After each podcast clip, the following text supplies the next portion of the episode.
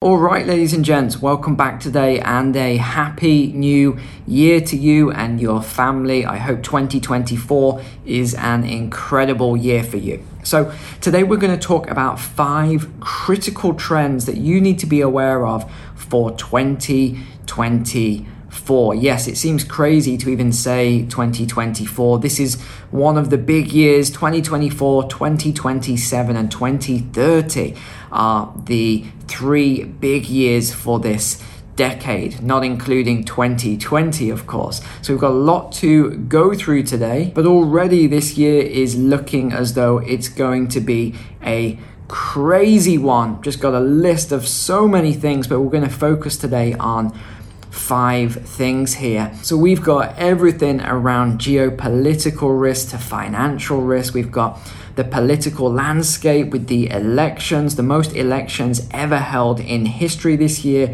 We have Ukraine, Russia, Israel, Palestine. We have things going on with the European Union, China, Taiwan. And these are just a couple of things here. We've got so much to go over. But a quick announcement before we go into everything. The January course sale has now started. You can see in the description below or the pinned comment that courses are 85% for a limited time only. It's going to be by coupons this time. So there'll be a small number of coupons released every day at the same time, which is the time this video comes out. And I know there's some people that have been waiting for these coupons to be released because people missed out on the Black Friday course sales. So that's the first thing. The second announcement is a lot of people have been asking me about the psychology of wealth uh, course or the wealth accumulation course and the uh, mentoring and coaching and things like that uh, and as I've explained a couple times now, because this year is just so crazy and busy, I'm not doing any one on one mentoring, but I am opening up more places in the group coaching program. So you can find that link below as well. It is on Patreon tier 5. So if you want some sort of a, a shift or accountability this year, we've got a fantastic coaching program for you. So there'll be, I think, three or four places available for that. It's not expensive, it's very low cost. Okay, so let's go into the key things that we're going to talk about today then. So, firstly, in 2024, this year, over 40 countries are going to be holding elections. This means over 40% of the global population, involving billions of people from all different cultures and backgrounds. It is going to be pretty wild the way all of these elections may impact upon each other and how this will affect the world, not just in terms of uh, geopolitical nature, but trade, in terms of finance. There's going to be um, more conflict. There's going to be a lot of things that will happen as a result of this. And actually, it's eight of the 10 most populous countries in the world that will be holding elections from Bangladesh to Brazil, India, Indonesia, Mexico, Pakistan, Russia, even the United States is holding the election. That's going to be one of the biggest elections to watch for November. I think it's November 5th of 2024. But we have got the other big election, which is Taiwan, which is this month in January. That is going to be very key for the China Taiwan relations, which of course involves the USA. We already heard what Biden said which, you know, there was a lot of damage control for that when he was asked by the reporter if China invades Taiwan, will you go to war or will you defend Taiwan? It means the same thing. And he said, yes. I think he, what he meant to say was, I can't, well, you know, I'm not going to answer that question or something like that. So, of course, China is aware of this. The US knows what they will do in that situation. But I do think it's just a matter of time. We're hearing talk about 2027 potentially a year when something like this may actually occur. Also, with the elections, we're seeing a lot of movement towards what we might call right leaning or conservative in nature political parties around the world. Some people are even going as far to call them extreme uh, right parties that are coming into power. Although, if you look at what is being called extreme right today versus what was extreme right in the early 1900s, it's, it's quite a different situation. Although we are seeing a lot of similarities between uh, a century ago at the moment, um, a lot of this movement towards the right leaning political parties is due to, especially in Europe, although I would say also in the USA predominantly, is um, as a result of migration. Also, economic stagnation, high levels of inflation still in the UK and the Eurozone. And both the UK and the European Union are set to hold elections this year. Now, the interesting thing with that is that Sunak, the, the Prime Minister of the UK, doesn't have to hold elections until 2025, but he's decided to hold them in 2024 as well. The US elections will be the pivotal, the key elections for this year, though, and I still predict Donald Trump to win the US election in November. I was looking at the bookies odds or the gambling sites today, and Trump has now moved into the favorite position to win at 7 to 5 Biden has 9 to 4, and then you have Newsom and Haley with 12 to 1 odds. Of course, a lot of people are talking about this whole situation with the elections and how this will um, be a, a, bridge too far for the, the two warring parties, although they're not really warring parties, they're arguing parties, I think is the, the better uh, description of them. But we have seen all of these new movies coming out around 2024 with civil war and the cyber attacks and the collapse of society and all of these other things. Are these a prediction of what's going to happen, or are they just entertainment based on the way people are thinking at the moment? I'll leave you to drop a comment on that below in the description.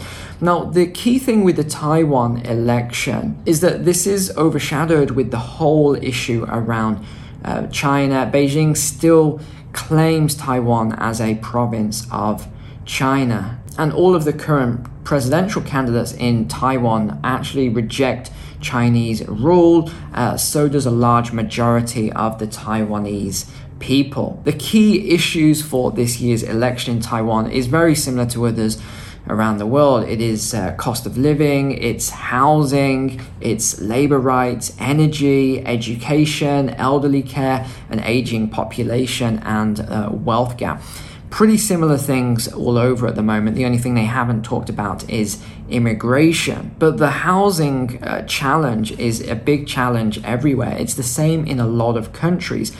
You have a growing population, whether that's through birth rate or migration. In the, the West, it tends to be as a result of migration. You have the government now paying for a lot more housing. This is pushing up rents, predominantly in the, the UK, for example, up dramatically, while house prices, where they should have really fallen quite dramatically, have held up quite strong. They're still down there, they're, they're lower than they were a year ago, and that's the same in a lot of countries, but they're not f- falling in quite the same way because there is this surge in demand and there isn't enough supply. So we're seeing the same sort of issues all over the place. Another telltale sign is that Taiwanese citizens are joining civil defense groups, and there's a lot of training. The military, what's known as military aid, or what they're calling military aid, is ramping up from the USA as well. And as we mentioned, the US said it would come to the aid of Taiwan if they were attacked by China. This is worrying, as we've talked about uh, numerous times over the last couple of years, because this could pull um, the US into a new war, a new uh, front, at a time when there's already Ukraine, there's Israel, there's all sorts of other conflicts going on all at the same time. And remember, even though the US is the superpower and they have the strongest military in the world, they are actually losing a lot of power to the BRICS nations, which we'll come on to because this is a key point uh, what's actually happening with the BRICS nations this year and the strength that is uh, actually growing there. But another point I wanted to make is that if the US and China did actually have conflict or even large scale war, the ramifications of global trade and energy and all sorts of things would be pretty catastrophic around the world. Uh, if you just look around your, your home right now, you look around your kitchen, you look how many of those goods and and things that are in your home were actually made in China, it's quite staggering, really. And although there have been pledges to move away from Chinese goods, it really hasn't happened because of globalization and lower labor costs. The IMF has also warned, of course, we covered this in the video, that they uh, their biggest concern is a war between the US and China, which could absolutely uh, destroy global GDP. They have estimates of at least seven trillion dollars of losses just in that first initial period. Uh, another one is um, escalating tensions with Russia and Ukraine.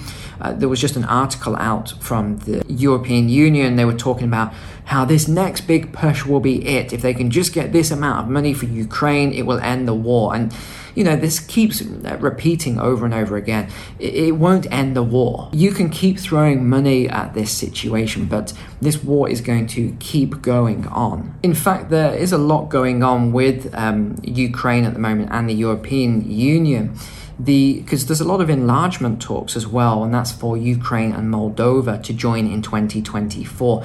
Personally, although you know a lot of people think this is going to happen, I still don't think that this will happen. Moldova, I'm not sure, perhaps, but Ukraine, I would be very surprised if this did happen because of Article 5 and the NATO and uh, a, a lot of other things that would, would kick in as a result of Ukraine actually joining the EU, not least to mention the, the issues with Poland and Hungary. Another thing that could dramatically affect this conflict is if Trump does return to the White House in November. He's made it quite clear that he doesn't want to fund this ongoing conflict. And of course, this isn't the only conflict, there's also uh, Israel and Palestine at the moment and the death toll is absolutely uh, staggering. It's it's tragic. So over 22,000 people have died now, with over 57,000 injured, as the US continues to block a ceasefire there.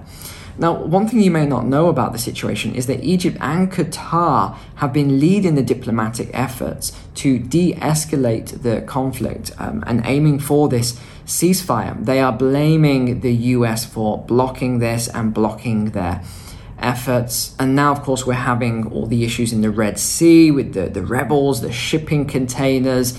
Uh, it's causing a lot of instability. And we talked uh, previously about the shipping containers and how this could affect global trade, how this could add to inflation in a lot of countries that rely on those low cost goods and services actually coming in. Another thing I've been noticing then is how the um, Israel and Gaza, Palestine, whatever you want to say, the issues there are resulting in this reunification, I guess is the best word here, of the Arab uh, or, or, the Muslim countries really coming together in quite a strong way. And we're seeing public sentiment not just in those nations, but in a lot of Western nations. We've seen some of the biggest protests in a long time through uh, major capital cities like London. And another thing I have been talking about is how we're seeing a lot of talk about Iran at the moment and how Iran is the sort of new front or the potential new front uh, of military conflict. And this is really coming at a time when Iran is about to elect or potentially elect a new supreme leader. Not only that, there is now this new uh, partnership or alliance between Saudi Arabia and Iran, two countries you never thought would have this alliance coming together in a powerful way. Of course, they're, they're part of the new BRICS 5. It was meant to be the BRICS 6, but Argentina has dropped out. And this is because Milei wants to align more with the USA uh, than he does with BRICS. Biden is, of course, furious at the moment with Saudi because of this arrangement with Iran. He sees it as a betrayal. He still hasn't uh, got over as well his. Uh, greeting, I guess we can say, from the crown prince, whereas Trump had the, the red carpet rolled out and the big parade. And when Biden went, it was, uh, well, there wasn't really anything there. So it shows how the crown prince views both of those leaders. And I think we should just touch upon BRICS as well, because BRICS is really becoming a powerhouse all on its own. And previously we had uh, BRICS, Brazil, Russia, India, China, and South Africa. But now they're adding five more countries. These are uh, Egypt, Iran, Saudi Arabia, Ethiopia, and the uh, UAE, United Arab Emirates. So this accounts for it's actually over 50% of the world's population, and they even have 20% more GDP than the G7. That again is staggering. It shows you the amount of power that the BRICS uh, alliance is going to have from this year in 2024. Moving into AI, then, artificial intelligence. We've talked a lot about this in the past, mainly from a um, not just a negative perspective, but also the potential and uh, the potential for job displacement for not just factory workers or people who do manual work, but also now how AI is coming after the knowledge workers, is coming after the white collar jobs as well. And I think we're going to see more of this in 2024. We're going to see an advancement of this. We've already been seeing it, and I think this is going to continue. If you just look at what happened in 2023, what do we have? OpenAI's ChatGPT got up to number four, uh, GPT 4. There were so many launched. Uh, Bard was another big one. Elon Musk launched Grok as well. But one thing I think we'll probably see uh, this year in 2024 is a lot more regulation around artificial intelligence. And I think perhaps in the future, we as people in the public won't even be able to use um, artificial intelligence of a, a, more advanced level. I think we'll be restricted to having access to just a very basic form of AI that will help us with our day to day tasks and help us with our job. But again, I think that will be restricted in nature. The reason I think this is because We've seen a lot of experiments in 2023, a lot of tests, everything from being able to program AI to create chemical um, weapons uh, and things of this nature very, very easy. They created some deadly compounds, uh, and it didn't take too long to do. It was a, a number of hours to actually do this. But personally, I don't think the governments want the general public to have access to these tools anyway. I think what's most likely is that when the digital ID comes in, when a, central bank digital currency comes in, I think that we will be able to have access to AI, but we'll probably have to have li- uh, some sort of a license to even be able to use it. The EU, European Union, is of course talking about their regulatory bill as well around AI and how it's going to be used for the future. We've even heard things like people won't be able to post to channels like YouTube, for example, like what I'm doing here. Uh, you won't be able to post to your social media without a digital identification that proves that you are not a fake, that proves that you are a real person. Because already AI is flooding social media, flooding Instagram with fake accounts, flooding YouTube with fake videos. A while back, I mentioned on the weekly walk and talk how someone showed me a video and I had no idea that this had been uh, generated by AI. It looked and sounded just like a real person. So it's very difficult to know. And this is now as we go into the beginning of 2024. Give it a year and this stuff will be way, way more advanced. And this is where you're going to see a lot more scams and cybersecurity issues as well. In fact, globally, there are now over 37 countries, including China, India, and Japan, as well as others in the you know in the West, that have proposed AI-related legal frameworks the United Nations is working on global agreements for AI governance as well, and they're going to put out their recommendations by the middle of this year. And Elon Musk is still warning about the irony. He's creating AI um, rapidly at the moment, but also warning that it could be catastrophic for the human race if we don't have some form of, of regulations around this. All right, well, those are your five most critical things to look out for this year in 2024. But it doesn't have to be all bad. I'm sure there will be some good things that occur this year as well. And remember, you can take advantage of the January course sale. The link is below in the description with the coupon codes. And also a reminder about the coaching program if you think that would be right for you. There is no time commitment. You can join for one month or one year. So that is it for today. Thank you so much for being online, being a subscriber here. Take care, God bless, and I will see you tomorrow.